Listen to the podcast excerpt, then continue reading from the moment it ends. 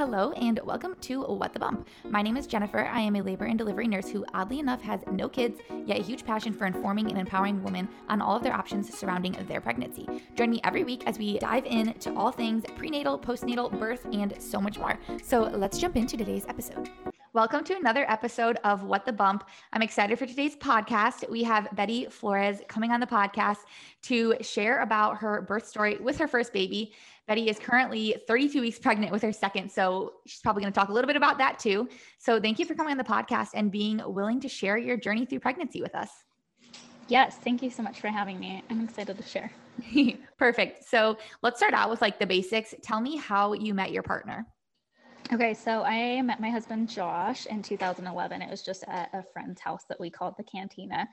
Um, and it was just through mutual friends. So he actually played Little League with a guy that I ended up going to high school with. And then, like, I don't know, later on in college, we all just kind of stayed connected and they'd have get-togethers and that's where he, we met. The first time he actually met me he didn't talk to me at all but like as he is like recalling the story he's like this is what you wore and this is who you showed up with. And i was like oh so you know he paid attention. Yeah, yeah, yeah he's like i was just like really shy and you're intimidating and um yeah and he always tells the story of like being with his friend and saying, well, I'm going to get that girl one day. But anyways, we didn't, we met in like 2011 and dated here and there, kind of like casually dated, but didn't get serious until 2012. So awesome. Yeah. So tell me, I know you're 32 weeks pregnant with your second baby. Yes. So, and you've had one previous birth, right? And how old is that baby yes. now? That baby's two. She just turned two um, January 20th, and her name's Sienna. Sienna? Yeah. I love that. so tell me about finding out finding out you were pregnant with Sienna. So Josh and I got married in 2015 and it's funny because he like was like let's get pregnant right away and I was like whoa like we talked about babies and getting pregnant but I was definitely not ready. So we started trying and we got pregnant right away in 2018 and that was after I had an ACL tear. And I was like, okay, I was like, I'm going to be out for a good 12 months. So if I'm going to be out, this is like the best time to get pregnant. Yes. Just because I was like really big into soccer and things like that. So I was like, if I can't play soccer for this long, I might as well kind of like heal and get pregnant at the same time and have a baby and heal from all that. So yeah, 2018 is when we got pregnant. Um, and it was, I don't know, fairly quickly. I'm going to say I think I tore my ACL in like March and had the surgery in March or tore it in February and had the surgery in March and then got pregnant in May. Okay. So probably like two months of trying, two or three months. It's like people who want to like knock out all their babies back to back. You know, they're like, why like ruin my body? well, I don't want to say pregnancy or having a baby ruins it because it doesn't. But you know, yeah. that's kind of the mindset. Like, why put my body through all that? you know, get back in shape and heal and then go through all of it again in like two or three more years. Why not just hit them all yeah. at once? And that's like you were like, I'm I already tore my ACL. I'm already down for the count for a little bit. So let's just yeah. do this now too.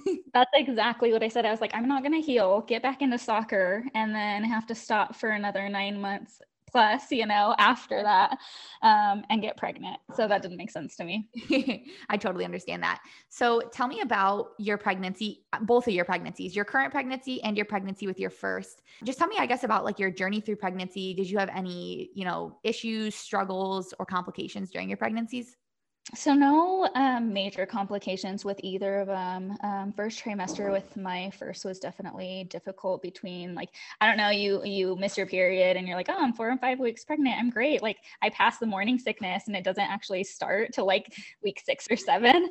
So that's exactly what happened was i think week six through like 14 or 15 I was super nauseous. I didn't ever puke or throw up. You know, it was more dry heaving, which I don't know which is worse, and a lot of like food and like smell aversions yeah. during that time. So, my biggest one um, was coffee aversion, like even the smell of coffee. And I love coffee. Like, I was drinking so much coffee prior which like listening to your podcast about like limiting that and like decreasing that and things like that and i was like it was definitely a struggle kind of lowering that number to the, like the 200 milligrams that they recommend. But I remember just like bawling whenever I would smell coffee or like my husband, I was like, you need to, you can't make coffee in the house. Like you have to get it at work or like on your way to work because I just can't do it. So that was probably um, the biggest one and I was super exhausted. Like I would remember like crying as I was like going into work because I was so tired and I just like wanted to sleep. I was like, I don't want to be here. Like, I just want to sleep. So I think those were my big ones. But then after like the 15, 16 week, everything was like pretty good. I didn't have any issues at all, which I was super grateful for. I only had morning sickness for about four weeks. So it was a lot shorter. What weeks was that from? It was the first trimester again. So probably around five to nine. Okay yeah so it was super short which i appreciated because i had the little one running around and mm-hmm. i'd be like dry heaving in the bathroom and I'd be like, Mom's sick, but I'm okay, you know. And then like she would pretend dry heave outside or like in the toilet. And I was like, oh my gosh, I hope like my biggest concern was like, she's like so young, she's not gonna remember this. But like in my head, I was like, I hope this doesn't trigger like an eating disorder or something oh. weird with food. Other than that, it's been really good. I am low in iron this pregnancy, which is different. Um, I don't feel any more tired or any different at least not up until probably this last week. This last week I've been really tired, but we tried like over the counter vitamins and things like that, and it wasn't helping kind of boost that. So I'll actually be getting an infusion at the end of the month. Yeah. yeah I do know um, some pregnant women who do become very like anemic and iron deficient and have to go through mm-hmm. the the transfusions. But how has like I know working out is a huge thing in my life, and I know it is in yours just from you know following you on instagram and everything how has how have you like been able to keep up with fitness throughout your pregnancies? What are like things that you've modified or tried that have worked well for you? Yeah so first pregnancy i could have done more uh, but i was also working full time and i don't know i with my acl tear like i just did a lot of just rehab stuff. So that was definitely interesting because I would like walk or do um, some elliptical or things like that and like lightweight workouts and things like that. And I was just like always so tired that like by the time I got home, I was like, eh, I walked enough at the. So I, I used to work at an inpatient hospital as a social worker full time. So like walking up and down the stairs or across to different units and things like that, like I felt like I was always doing something.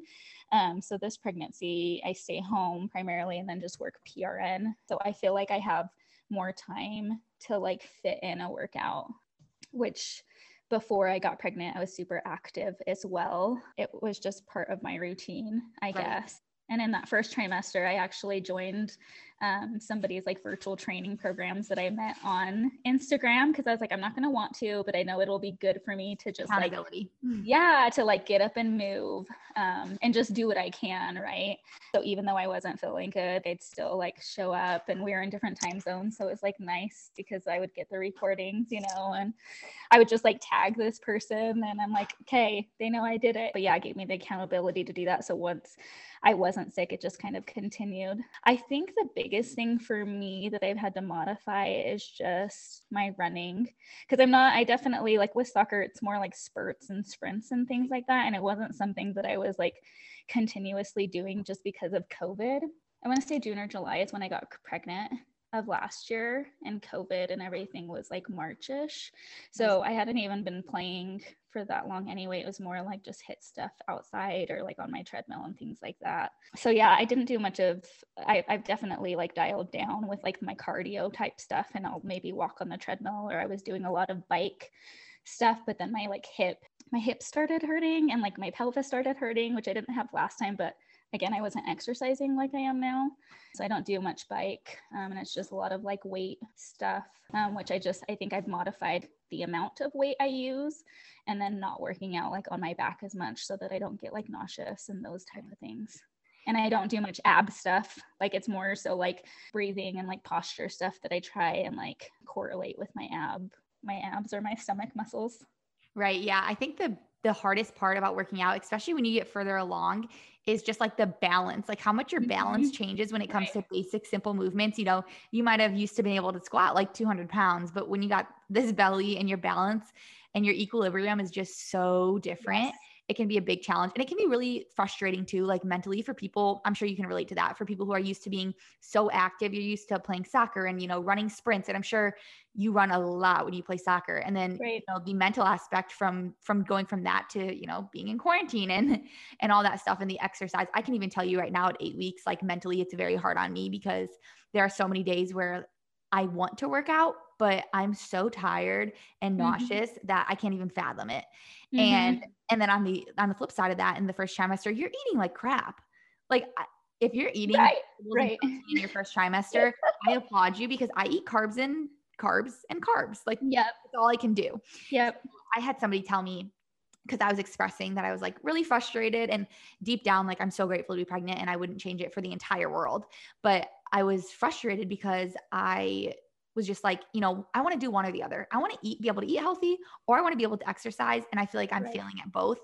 And Yes. they said to me, they were like, but what, when you're pregnant, your motivation to work out, what is it? Because when you're not pregnant, your motivation to work out is to stay fit, to be fit, maybe lose weight and gain muscle. But when you're pregnant, you need to reshape the way that you think about it because your motivation to work out is no longer to lose weight, to gain muscle, to you know be fit. Like that's you're you're more so doing it for like overall longevity and health of you and your baby. Right. That kind of made me feel a little bit better about it. But yeah, no, that's an awesome way um, to view it for sure. It's been interesting because, like, for me, at least with my first, I was like, oh, I'm pregnant. So I felt like it wasn't like a cop out. I don't feel like I get as frustrated with knowing that I can't do as much, but it was like postpartum where I was like, okay, I don't have the baby in me. Like, I should be able to do these things. You know what I mean? So I think that's where I got more frustrated. And so I'm hoping this next time that I can, like, acknowledge and understand that my body has gone through all this, even though I've been um, more active with this pregnancy, that there's still going to be an adjustment. Because I remember, um, you know, trying to get back into soccer, or like weightlifting after Sienna, my mind was like, you can do this, or this is what you need to do. And my body was just like so slow, or like it just felt super weak, you know, like I'd be like putting, I don't know, something as simple as like 25s on the squat rack and I like could not do it. And I was like, what is happening? Josh would be like, remember, you just had like a baby X amount of time ago. Like you have to like give your body time to like acclimate. and I'm sure the exhaustion postpartum is probably just as bad as the first trimester, if not even worse, because at least in the first mm-hmm. trimester, you're tired, but you're sleeping. Like, well, Right. most people are, especially if it's your first baby, you're able to sleep. Like, I'm averaging like 12 hours of sleep right now. And I, yes. Yes. if I don't get 12 hours, I can't function the next day. And normally I'm like seven hours and I'm like have so much energy and I'm ready to go every day at mm-hmm. work. And I'm like at 12 hours right now and I'm struggling. But I bet postpartum, you know, the exhaustion can even be worse. And then Right. you're telling yourself, well, you're not pregnant anymore. So you should be able to do this. And I can see that being Yep. really frustrating too. Yeah, for sure. So with your first, did you have a birth plan or any like birth preparation prior to having her? So I read Ina May's book, the Childbirth. Yes, yes. And I loved that so much. Plus, I had um, a sister in law who had two babies unmedicated. So she kind of like coached me through like what helped her, which a lot of it, which I felt was like pretty valid, is it's totally a mind game like it's totally mind over matter and i know some people's like pain tolerance is different than others but i think just having the mentality that like this is going to be like probably harder than anything you've ever done and like there's going to be a time where like you think you can't do it which in Ina May's book like she talks about that too or at least in some of the stories. But I think just knowing that and a lot of like I did it I watched a lot of YouTube like unmedicated birth stories hospital births home births and things like that um, which for me I felt like were the most empowering like actually visually watching somebody do it and like seeing so many women do it plus a lot of like family members have gone unmedicated too but like they're all like older generations of like we just Yeah. did it. And i'm like well what did you do? Like how did you prep for it? They're like i They know we just like did. Like so um yeah i think just knowing terminology too like i don't know the ring of fire like the different stages um, transition and things like that josh and i did a just like a general birth course through the hospital out here at the U University of Utah. And so I think it was helpful for us to be there together so that he kind of knew the different things and how to support me too, where they even like did, excuse me, some hands on like um, coping skills with like the medicine ball and like they gave us like different massage tools and like ways that he could squeeze my hips and things like that. And they taught things too like if people wanted epidurals to do use the peanut ball or to change positions and things like that. So it was a super um, wide range kind of educational course that i thought was super helpful as well. Yeah, I always tell people it will be the hardest thing that you ever do because sometimes people come in and they're like, even especially if it's their first baby and they say, well, you know, I want to go on medicated, but if I get too uncomfortable, I'll get the epidural. Mm-hmm. And I I don't lie to my patients. I won't do it. I look at them and I say, you are going to get more uncomfortable than you have ever gotten in your entire life. So if that is your mindset, you're going to get an epidural. And that's right. fine. That is right, right. fine. You know, I zero preference, zero judgment on how you birth your baby. Like C-section, vaginal, epidural, no, none, home, hospital, doesn't matter to me. But. I always say that they're like, it, you know, if I get uncomfortable, I'm going to get it. And I'm like, I think what you said is true. It's the mindset, knowing yeah. that this is going to be most likely one of the hardest things that your body ever does and that you ever do. And knowing that you want to do it unmedicated sets you up a lot more for success because it is mind over matter. And right, right. that mentally is huge. Yeah, yeah. No, I had a, a couple friends that were um, due either a, mother, a couple months after, like, but fairly close. And they're like, well, I'm just to see like what my body tolerates. And I was like, okay. I was like, well, this is what I'm doing. If like you want to do that, or like, I was like, just kind of be prepared to get to the point where you're to want it. Cause, and, and like I said, like you said too, like no judgment at all. I think everybody's, whatever anybody's preference, like my biggest thing is always advocating for like women to like at least be educated so yes. that they know um because i've also like there's sometimes where i'll go into birth stuff like on my page and like ask questions did you choose a midwife? Did you use an ob like why did you do one or the other? Um and that was another thing too. So my sister-in-law and a close friend of mine both had midwives and they both went unmedicated. So i was like oh, okay that was kind of a bigger reason i chose a midwife for my pregnancies and just kind of learning more about that and how they could support me too. So, and I didn't even get to have my midwife at my birth, but just like the support that I was provided by the midwife was just like so hands on, which was awesome. Yeah. And yeah, I totally agree. Midwives, OBs are great too for unmedicated births, but you definitely, midwife or OB, you have to find the right one. And I did do a podcast kind of like explaining to people the difference between a midwife and yes. OB.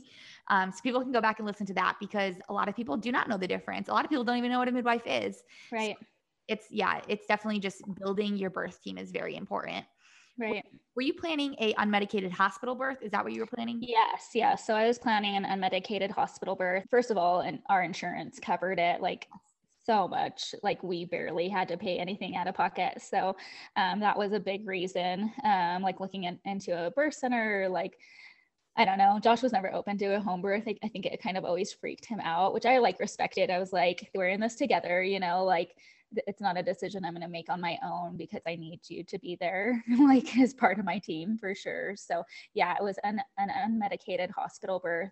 And they actually have like one authorized birth tub in the hospital. So they have tubs in all the rooms, but you can't, you can labor in, but you can't deliver because it's not like standard size yeah. for like, yeah, yeah. So we actually ended up getting that room, which was amazing.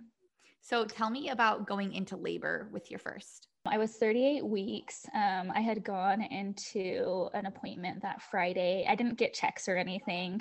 Um, I opted out of those just because I didn't feel like they were going to be super helpful, at least for me mentally. You know, I'd hear so many women saying that they were at a three or at a two, and like, but then they'd stay there. And I was like, I'm just not going to get it done. But, anyways, um, I went in, it was a normal Friday, like nothing was happening. And then I think I lost my mucus plug that night and went into started having contractions at three in the morning the next day. Let me backtrack one quick question. Did you yeah. do anything to like prepare your body? I know some people like 36 weeks or before that will do like red raspberry leaf or dates or anything like that. Did you do anything yes. to kind of prime yourself? So I did do the dates. I started, I think, at 36 weeks, and I would just put them in smoothies. Um, my sister-in-law did make these like awesome granola bars once for me, and I was like, I don't know what you put, like what you made in those. I need all of that. but yeah, so the dates and then the red raspberry leaf is what I okay was like drinking and consuming. I yeah. I swear, and like I said, I have no personal experience, but I have done um, I, I, talk about it in a podcast. It's like how to induce yourself late or yes. how to induce yourself naturally. Yes. And I talk about the dates in there. And I have read so many studies, like scientific studies, and listened to a lot of women's stories about, you know, labor after dates. And if you seriously look at the research, it it does change the length of labor, especially for first time moms. If you eat dates, you know, starting at around that 36 week mark, I believe is what they recommend. So that's interesting yeah. that you did that. yes, yes. So um, I did do that and then went into labor at three in the morning and I was trying not to like get too excited, but I was like, this has to be Like this has to be it. Like I don't know what it is. And my labor was more like back labor, like definitely like more pressure towards like my butt and things like that. Mm-hmm. Um, it did not feel like period cramps for me anyway. So that was like interesting. I was like kept trying to like analyze like is this it? Is it not it? So there was an on-call midwife um, and I called her and I remember describing what I was going through and she's like, "Yeah, sounds like you're going to be having a baby within the next 24 hours or so. Like happy birthing." And I was like, "What?" I just remember just like sitting there, like, okay, thank you. She's like, just, you know, remember like the 411 rule, like, which was in the class and things like that. And she like reminded me what that meant, just like um, counting contractions, you know, every four minutes for a minute or yeah, as long as they were coming every four minutes, a minute long, and then within that, within an hour. Yeah. And uh, I was like, okay. So then I like, I can't remember how long I like sat there for because I ended up going on the couch and then going back into the room and I like told Josh, I was like, I'm in labor, but it's okay. Just go back to bed. And he's like, how am I supposed to go back to bed after you told me that? So, um, but we went about our day pretty normal. I remember I had like a hair appointment scheduled later that week that I ended up canceling. And then um, I was actually getting Brazilians like once I couldn't see down there. And so I like contacted the lady that was doing them. I'm like, this is probably so weird, but can you like fit me in today? And she's like, do you feel comfortable doing that? And I was just like, yeah, I just need to do it because I'm like postpartum, like I don't want to like have to deal with hair or anything if I tear. Like I was just so I don't know why I was so weird about that. but that was a thing. I th- I don't think they started getting like I really had to cope with them until like later that evening. And I remember I just like really wanted Chinese food which was not a good idea. My mom's like, You're gonna puke. And she, I was just like, But it just sounds like so good. Like, she's like, But you're gonna puke. You really shouldn't like eat that, you know? And anyway, I ended up eating that and I ended up like puking so much throughout that evening. And uh, my parents were over because my mom was going to go to the hospital with us and my dad was going to take care of my dog. I remember there was a point, it had to have been like eight o'clock. We were showing my dad where we took our dog to this park, and I like fell to the ground during a contraction. Just like I didn't fall, but I like went down to the ground. And I remember telling Josh, like, tell the hospital to come here, take her out of me. I can't go on. and he, yes, yes, totally. And he's just like, you know, it's going to get harder, right? And I was like, why are you telling me that? And I was like, that was not helpful. Like, and then um, I don't just remember my dad at the car, like, is everything okay? As I'm like moaning on the ground and I'm like, I'm fine, just going through a contraction. we'll be there in a minute. But yeah, I think I like uh, a lot of it was like coping through it on a medicine ball. And I think I took like a warm shower at home um, and a lot of counter pressure. And I think there was one point where I was like sitting on the toilet, but I was just like, yeah, we should go. I think it was like midnight, almost one o'clock when we called in and actually went to the hospital. And laboring in the car was the worst ever. Like, I think it was like maybe a 15, 20 minute drive, but I was just like, this is not cool. a lot of people say that, that that car ride can be terrible. Mhm. Mhm. Yeah, and I had just like I just couldn't keep anything down at that point too. So when I got into the hospital, they did the IV and I was actually um, hooked up to an IV for fluids at that point. Did them check you when you got there? Yeah, so I think it's standard for them too and that was worse too. Like i did not like i'd never been checked just in general anyway mm-hmm. but then like being checked in the middle of like contractions i don't know. It was horrible. And she's like you could be at a four you could be at a five or more. She's like i really can tell because like you were like moving and like i was like yeah it was so like it was so uncomfortable. So yeah i mean i was far enough long enough that they like were willing to admit me. Um, and your water was still intact at this point, right? Okay. Yeah, yeah, it was. And and before they got the continuous IV for fluids, um, one of the nurses had actually um, she blew through two of my veins. I was like, oh my gosh. I was like, this is worse than the contractions, I feel like. Yes. And we ended up getting the room with the birth tub in it, and they were filling that up as I was like um, kind of leaning against the bed going through a contraction and that's when my water broke. And i remember josh thinking that i'd puked again because of how much fluid came out. Mm. and i was like no that's definitely and it was weird like people asked if like i could feel it pop or if it was uncomfortable. And i don't remember because it was in the middle of a contraction so i think i was so focused on the contraction that like I just like felt the water like gush out, but I don't remember like this. I, I could feel like the wetness, but I couldn't remember like what it actually felt like right. for it to break. Yeah. So that was interesting. And then I labored in the tub for most of it, but then her heart rate dropped. So I had to get out and actually I delivered her in the bed on all fours, which was interesting.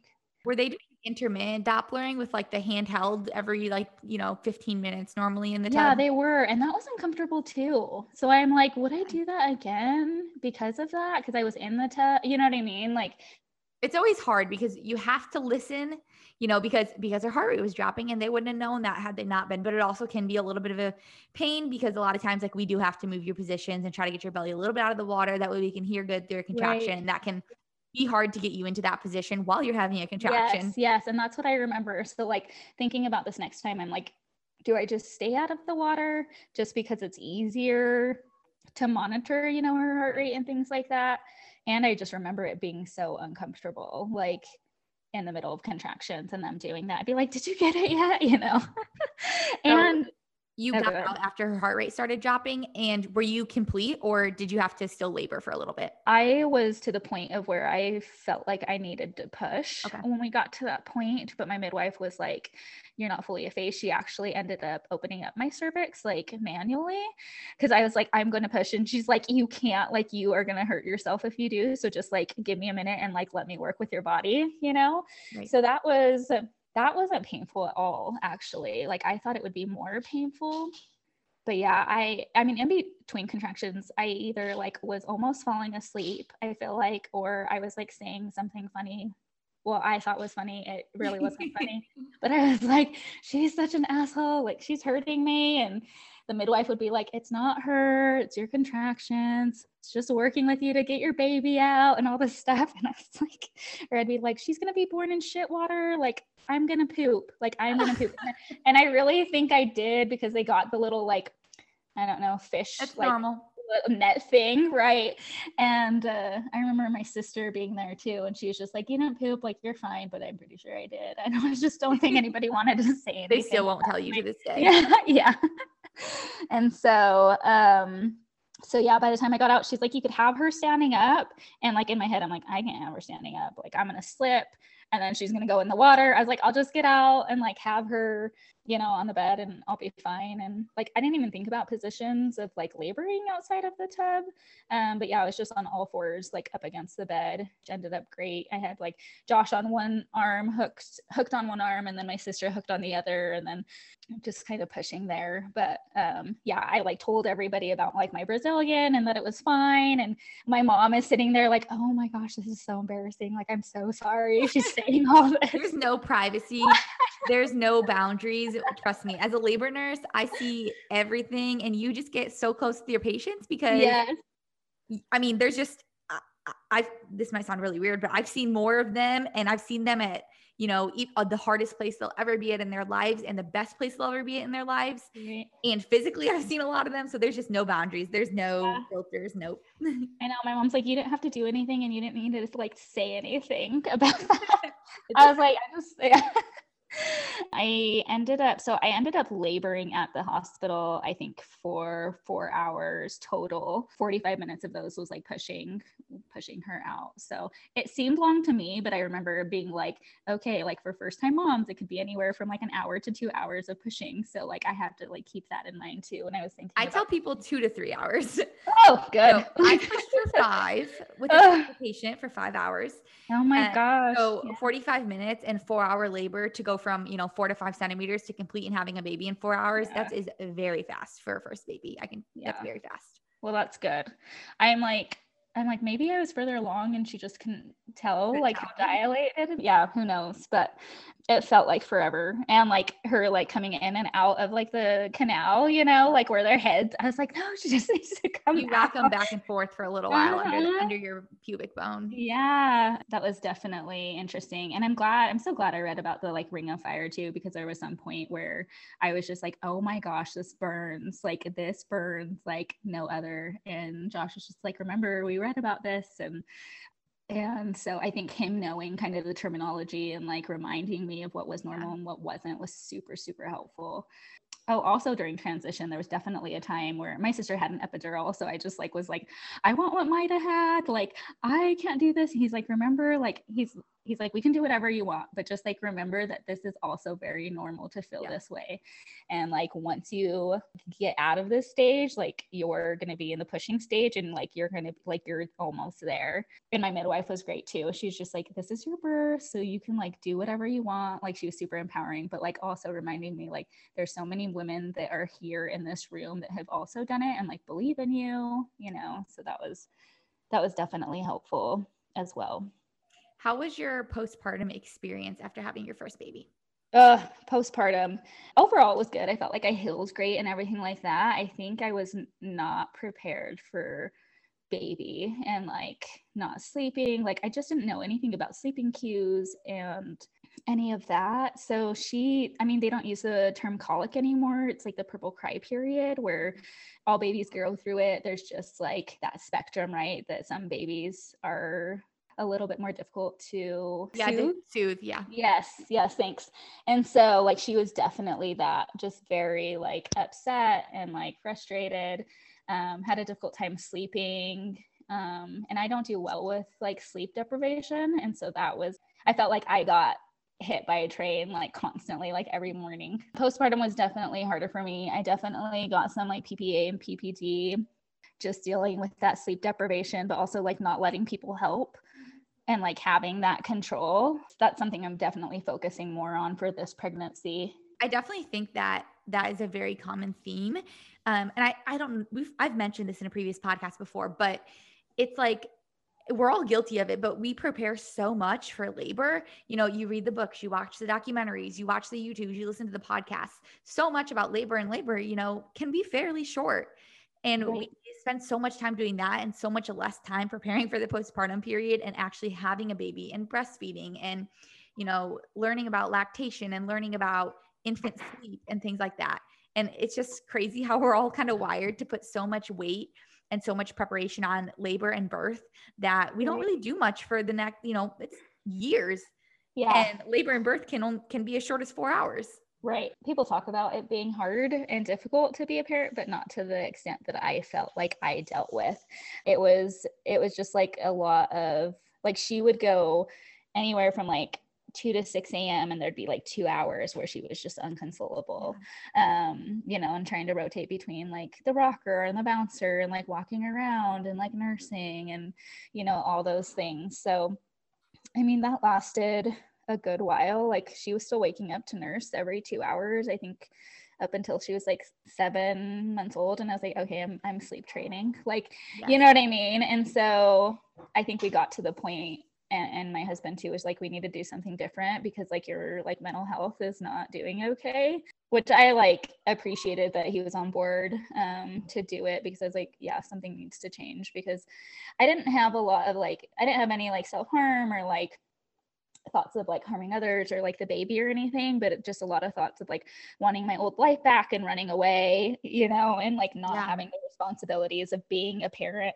I was like, can I like have my old life back and like somebody just take care of her, you know? So, and those are definitely very common things that women feel postpartum. But, and I've said this before too, just because it's common doesn't mean it's normal or you have to like suffer with that.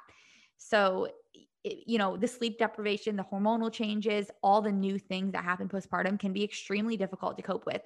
And that's where it's so huge to, you know, focus more so on that preparation that you can do beforehand to prepare for those, especially that first year of having the baby. Even simple education like like we kind of touched on earlier, just like about, you know, breastfeeding and how to sleep train a baby. And even with breastfeeding, there can be a lot of babies who are a little bit more fussy or colicky from foods that mom is eating. So just having mm-hmm. education based on that and being able to like change up your diet to help baby also is huge.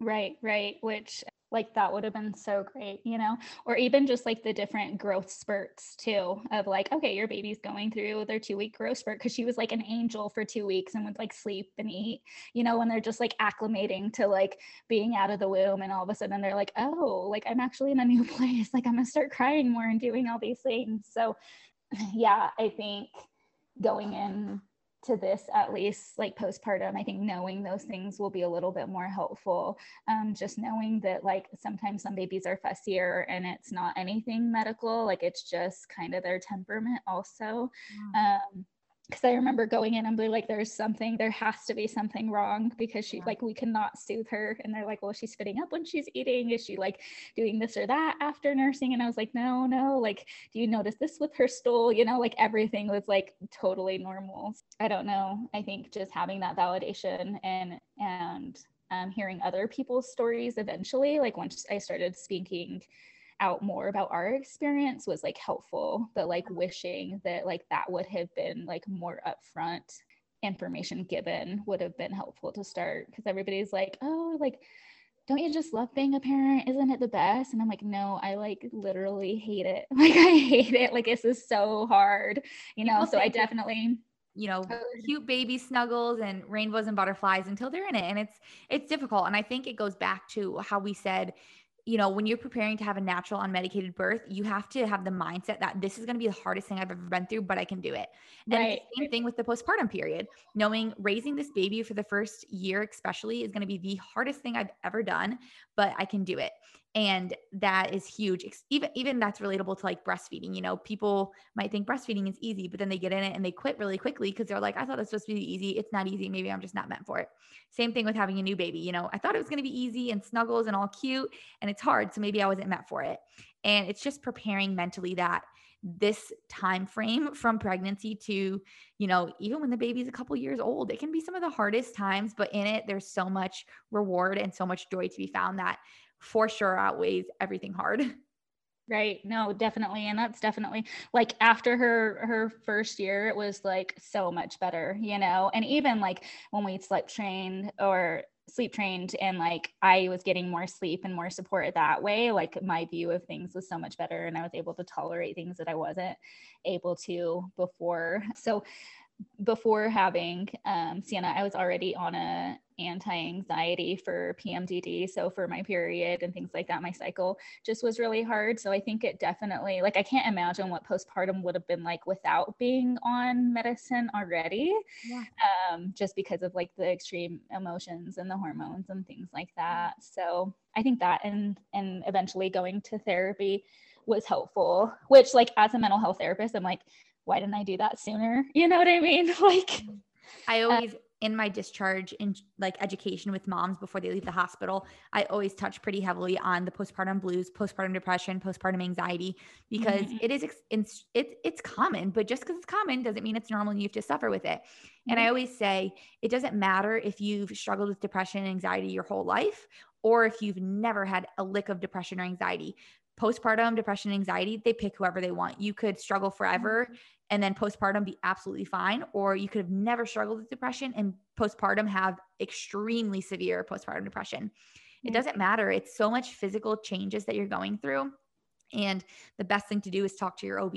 Don't wait till your six week follow up if you feel like it's getting out of hand and you can't handle it. Follow mm-hmm. up with your mm-hmm. OB. Let them, like you said, you can't imagine not being on your anti anxiety medication. Let them put you on something small dose for a small period of time just to get through that because it, right. it can help wonders. Right, right. And and I know a lot of women were like worried about like supplementing or you know, not supplementing, but like um breastfeeding and being on something. And I was like, it is so much better like for mom to feel good and to nurse their baby and just like be a better mom and like a healthier mom, you know, mentally than like being super stressed or anxious or depressed and taking yeah. care of a baby. I'd rather have you not breastfeed and feel better and not depressed and feel like you have energy and you enjoy being a mother than be absolutely miserable and suffering yet breastfeeding you know? Yes. Yeah. Yep. So you definitely and uh, you know you have to weigh out the pros and cons and the biggest thing is to go see your provider go see your midwife right. or your ob and talk to them about it because like i said there's no reason to suffer through that Yep, yep, exactly. So I've actually been doing kind of some preventative work this time around. So I'm part awesome. of like a mom or a postpartum like mom kind of group just talking about um I guess because I'm going from one to two too. So I think the anxiety of like,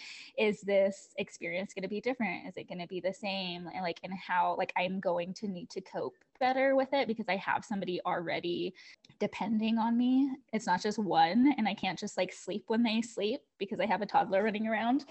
Um, so that, and then um, actually like getting linked up with a perinatal therapist that like specializes in it. So I think that'll be helpful just having that already established versus like trying to find somebody when the time or if the time comes afterwards. It's all about being proactive.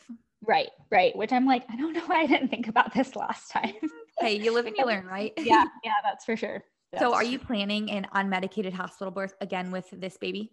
Yeah, so that's the same plan. Um, I had a, quite a bit of a support team last time. So it's actually like my husband, my mom, my sister, my mother in law, and my sister in law. So there was quite a few of us in there, um, which I was super grateful for. I think this time with COVID and everything, they have a limited to two, but I think it, it's just going to be my husband and I. There was a lot of things that like everybody did that was helpful, but I think just not being able to have the same support team. I'm like, and this being our last, I'm like, I kind of want it to be a little bit more intimate, I think. Yeah. So so yeah, the the same plan. Um, I really would love to deliver her in the water. I just think that would be a cool experience. Another girl. Yeah, it's another girl. I was gonna ask next. Another girl, and so we'll see. I'm like, maybe I'll maybe I'll like labor outside and maybe get in to deliver. I don't know. Maybe I'll try something different. Um, Your body will just, guide you. Yeah, yeah, yeah. And we're just doing kind of like a it's kind of like a sped online virtual birth education thing that we found online. I'm like trying to remember who it's through. But anyway, it's just like it's a birth education class for people that have already done an unmedicated birth that kind of just want a sped up version of yeah. what they learned the first time. So that's what we're doing. And I reread like through Ina May's book and Josh actually had like a husband coach child birth book that he read last time that he like had highlighted and tabbed a couple pages that he's going through. So well, I'm sure you know this, but your first baby came pretty quick. So don't dilly dally at home too long this time. Yes. yes. We've had many babies birthed in the car on the way and in the lobby downstairs and, you know, yeah. fully at home because sometimes those second ones, especially when you're, you know, don't have an epidural, they come quick. yes. And Josh keeps telling me that too, because I was like, I think I could have labored at home longer last time. Like, you know, the contractions weren't that bad. He's like, but remember when you were in the car? And like, once I got to the hospital, it was seriously like, I'd take a few steps and then I'd have a contraction and then I'd take a few steps. He's like, we don't want to do that like in the car or like, we don't want to have a baby in the car. He's like, I don't want to have a baby in the car. so that's great. Well, I would definitely love to have you on to share your next birth story with us after you have this next little girl. Yes, yes, um, definitely. And that could be, I don't know, Sienna was born at 38 weeks, so it freaks me out, but I'm like, that could be like six next month. yeah. yeah. Make it to at least like 36, preferably even 37. Yes. you know, you can do whatever you need to. yes, exactly yeah so last last question i like to ask people do you have like two tips or bits of advice for new moms or moms to be? I think a big thing is just like being educated on you know the different types of labors that you want. Like do you want to be medicated? Do you want to be medicated? Knowing what can help you with like either birth plan that you have. And i think a big thing that you touched throughout your podcast is like c-sections and education on that because that's something that i didn't even like think about. Like what if i would have had to have a C-section for whatever reason, you know, like even though I had an unplanned medicated birth, like there's things that happen during birth that you just can't plan for. And that's definitely something that we'll have just in case that comes up. Like it was just like I said, nothing that I would have ever thought or that could be in in, you know, the books, but like babies do whatever they want, you know, and like you don't get to decide. And so I think a big one, just like being educated on that and and the different like pain reliefs too. Like the one thing that I was willing to do was the nitrous oxide, and Josh was the only one that knew that. But I was just like, if it gets to a point where like I want something, like that's what I'm willing to do, at least, you know, for now. That and just, I mean, being open and aware to like changes during labor and delivery because I think you've said it multiple times that like you can have a plan or a preference when it comes to like labor. Um, but again, babies do what they want. Like I wanted to have a water birth and that didn't happen. And you just do what you got to do. And not being like set in stone, dead hard on a plan. Right. Like I wasn't like upset or frustrated. I was, I think at that point I was like, hey, let's just get this baby yeah. out of me. Um, and then just being educated postpartum and having support and, and letting people that can support you like help you um, because i know that i had it available to me but i was just like super anxious and like you're not going to do it the right way or like i'm the mom you know so mm. I I know the only way possible that can keep her alive and well, even though that's like not valid or logical. yeah. but like in my head, it was like, there's nobody else that can do it as good as me, you know? So mm-hmm. I think letting help in. Yeah, I think that's huge. I think that's huge when it comes to even especially helping with postpartum depression and anxiety. I know anxieties, you probably get anxiety when somebody watches your newborn, but being able to just, you know, be try to be as calm as you can and just allow that help to come into your life.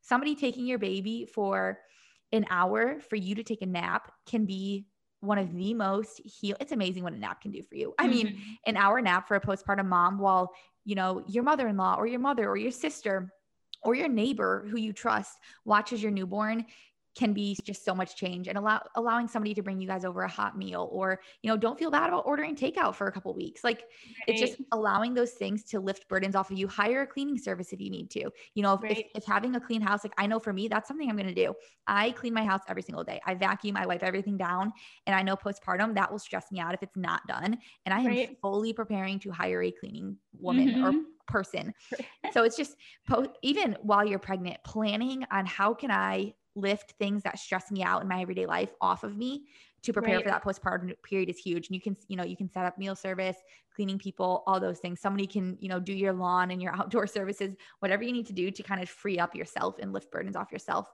And I think that's just huge.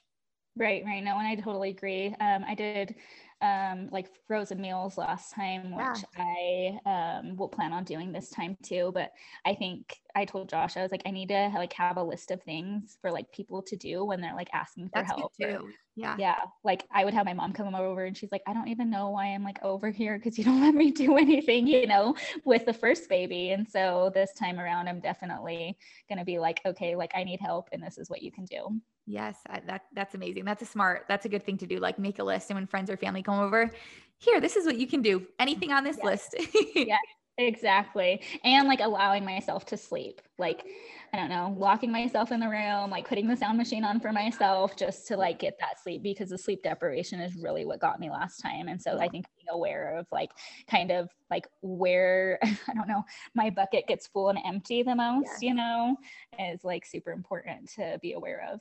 Yeah, that's all really good. Well, yeah. thank you for coming on the podcast. I enjoyed having you and I really enjoyed hearing your story. I'm super excited for you. Congratulations in advance thank you, on this next baby. Um, you said it's last also. Yes, I think my postpartum last time was just so difficult and and babies i think hey, it might be easy this time. It might be it might be. Might- i also i'm also i also feel really guilty because i'm like uh so we work both work with like children and adolescents and so i'm like oh i want to be like i don't want to pay somebody to watch my kid while i'm helping others other kids. And so I think there's some like weird guilt with that. So I'm like, okay, we're going to have two kids so I can eventually get back to my career, but like not feel like I'm paying somebody to raise my kids. I don't know. Yeah, it's weird dynamic. yeah. Well, I would love for you to come back after you have this next baby and share your story. So thank you yes. for coming on and thank you for just being willing to share everything that you did. I really appreciate it. yeah, thank you so much. Thank you for listening to another episode of What the Bump. Make sure to follow us over on Instagram at What the Bump CLT. Check out our website, whatthebumpclt.com. Make sure to leave a review on iTunes, Apple Podcasts, or whatever platform you are listening on. And tune in every Monday at 9 a.m. for a new episode. Remember that this podcast is for educational purposes only. I will see you next week in the next episode.